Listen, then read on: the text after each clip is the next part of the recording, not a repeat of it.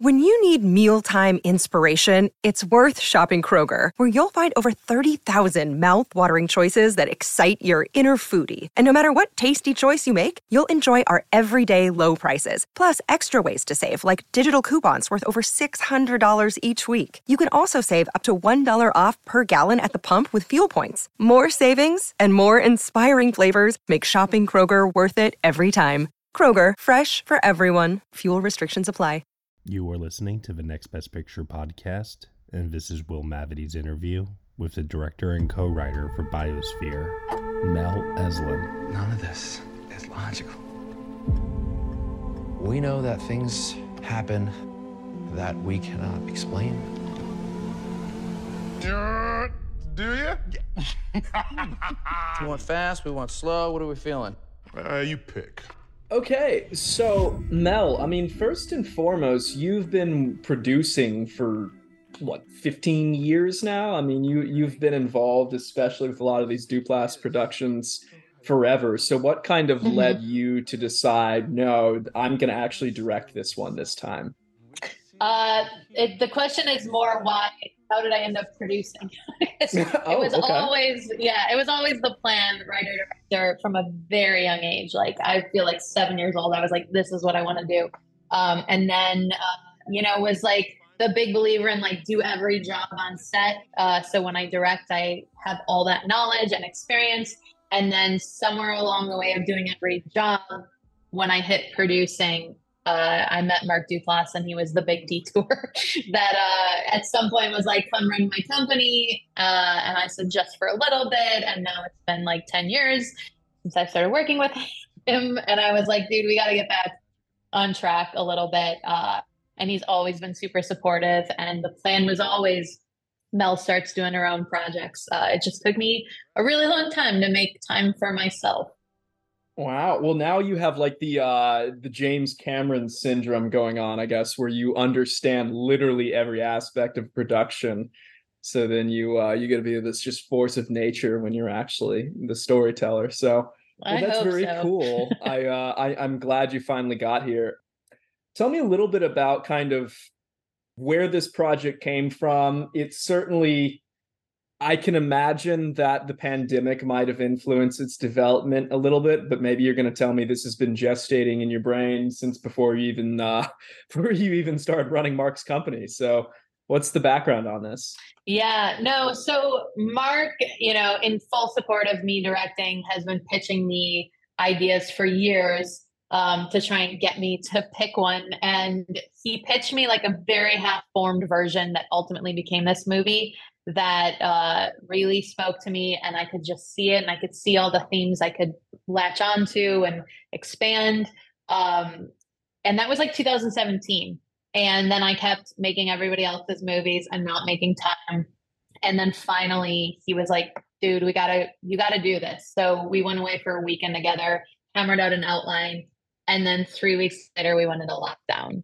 So oh my god! it, yeah, it was not planned by any means. I was doing two people, one location to just be kind on myself for my first movie and not make it too daunting. And um, so the the only way the pandemic really uh, influenced it was that it gave it like forced me to sit there and write it because we were all stuck at home and I'm dealing with mortality as people I love are getting sick and unfortunately some passing away and you just suddenly it was the thought this thought of who knows how much time we have left so I'm doing this Yeah, that's uh I can't imagine much better um creative inspiration than that. Well, I'm glad you finally got to tell this story.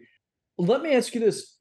What degree of improv did you allow with your actors on this? You had obviously this outline, you fleshed out the script. I know I think Mark Duplass and I guess a lot of the other films you produced are kind of known for allowing the actors to have this kind of free flowing experience but it seemed like your camera work was very controlled here. So did Mark mm-hmm. and Sterling still improv a lot, or was this largely kind of how you would kind of put it together? Yeah, I mean, Mark and I do so much improv, and I love it because we will capture lightning in a bottle so often. But I am also a huge stickler to script and really hammering out dialogue. I've been in the edit so many times where you have to fix or rewrite a film in the edit with ADR. And I also had the time on my hands for this. So I really hammered down that dialogue. And it was a new thing for Mark and I, especially for Mark to do that. I mean, he does it like he's not going to add lib on the Brian show as much, but uh, he, you know, he was super respectful of it and really, um, you know, there's always room. You got to create room because the actors, I think, need that space. And there was some great stuff that Sterling brought that I couldn't have expected, like line delivery, even like words here and there or the spacing, you know, all that stuff I, I left to them. And, and there was some improv, but I would say overwhelmingly we stuck to the script more than we usually do. Yeah, I mean, and it showed because obviously the camera work is extremely crisp. I love your like seven minute opening long take where Sterling and Mark are just running in circles around this dome.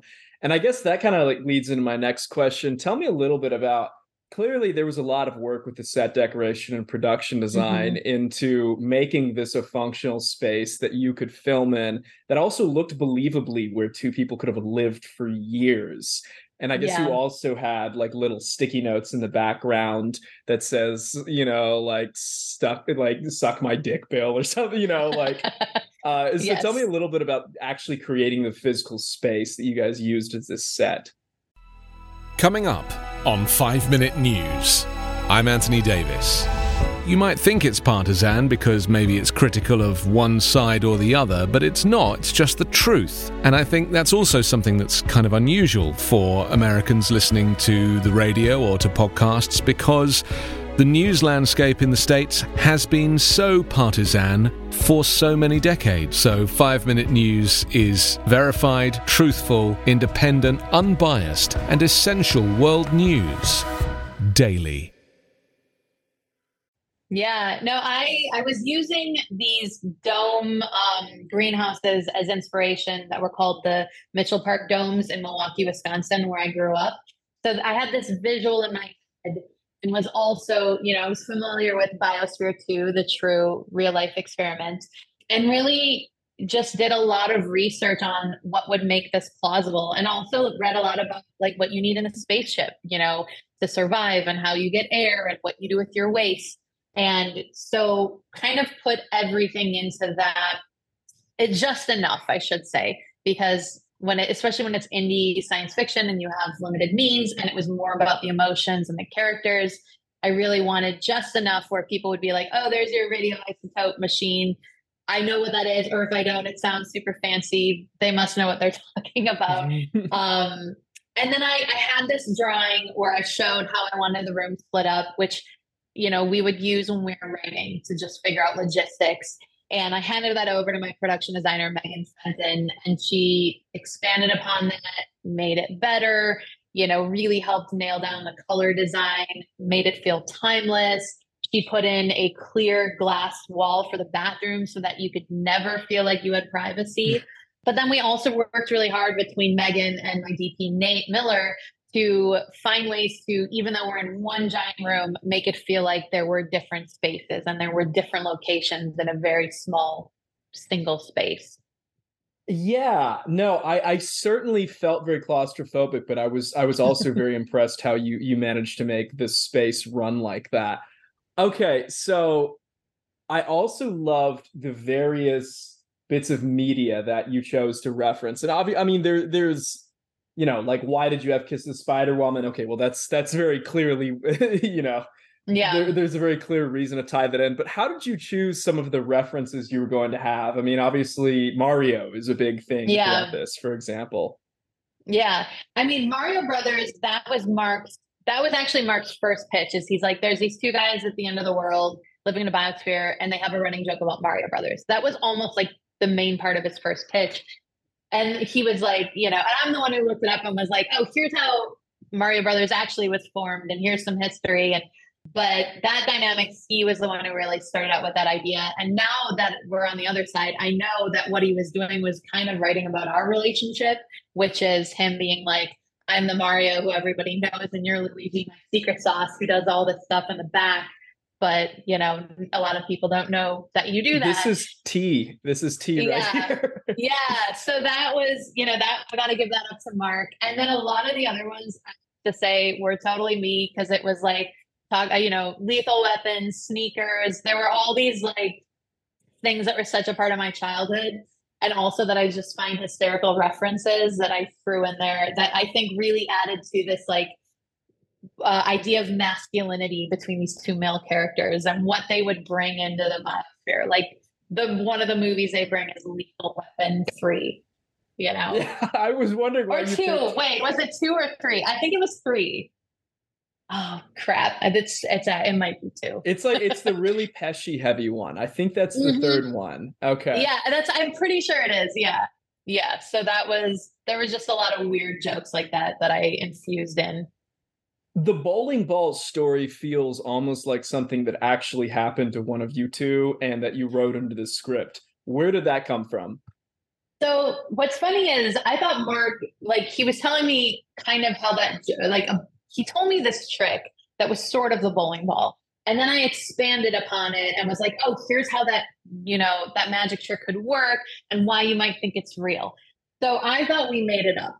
Like at some point I Googled, realized it's actually a real trick. And then it wasn't until like a week ago that Mark's wife is like, I actually saw that trick and I told Mark about it. I was at Tony Shalhoub's party for a, his son's birthday or whatever. And I was like, Mark, dude, like I thought we made that up.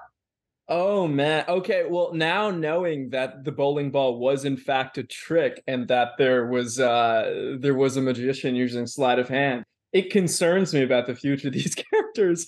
Um yeah. to the extent you're willing to shake any ambiguity, do you have any idea what you foresee happening to those two in the uh the future? No. I have a lot of I have a lot of ideas, but I'm like I'm so big on like leaving space for audiences to project their own experiences and thoughts. And I think like as viewers, sometimes we can come up with better endings. And so I kind of wanted to leave that for everybody to walk away with what they wanted. And for some people it's it's more a feeling or a theme or a concept, like it's a parable almost, you know, but and then for other people, they're taking it at face value and, and want to figure out exactly what happens next. And I'm like, I don't want to, I don't want to say because I don't actually know.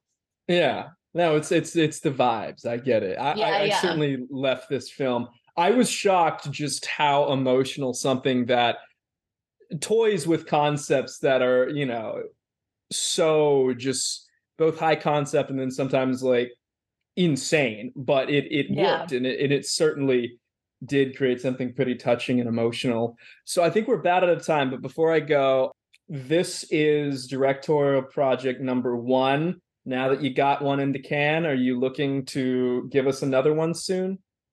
Yeah, I actually have the next project already in the can, uh, which uh, I actually shot end of last year. So there's already things uh, in motion. Um, but obviously, we have a strike that is happening right now, so certain Yeah. things are paused. But um, yeah, this is kind of Mark and I call it the new norm now. Is it just so happens that Mel makes movies in addition to Mark and Jay.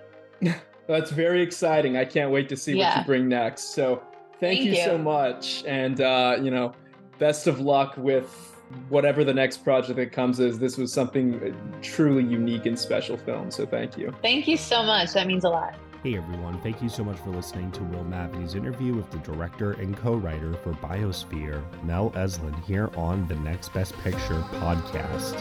Biosphere is currently playing in limited release in theaters from IFC Films. You have been listening to the Next Best Picture podcast. We are proud to be part of the Evergreen Podcast Network, and you can subscribe to us anywhere where you subscribe to podcasts. Be sure to leave us a review on Apple Podcasts and let us know what you think of the show. We really appreciate your feedback and your support, which you can also lend on over at Patreon. For $1 minimum a month, you'll get some exclusive podcast content from us. Thank you so much for listening, as always, and we will see you all next time.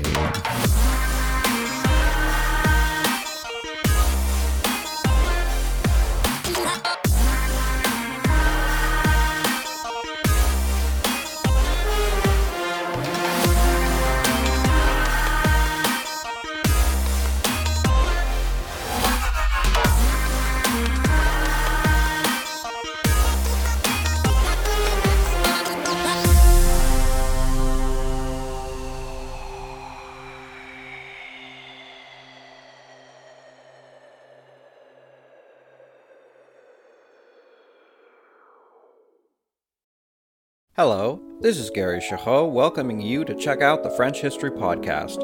Our main show covers the history of France from the first humans until present. If you liked Mike Duncan's The History of Rome and wanted a similar program covering the land of beauty, culture, and love, we are exactly that. We also host world renowned scholars who have delivered guest episodes on their specialties, including 18th century pirates, revolutionary booksellers in 20th century Paris, the special friendship between the Marquis de Lafayette and Thomas Jefferson, and numerous others. Learn what you love and listen to the French History Podcast today.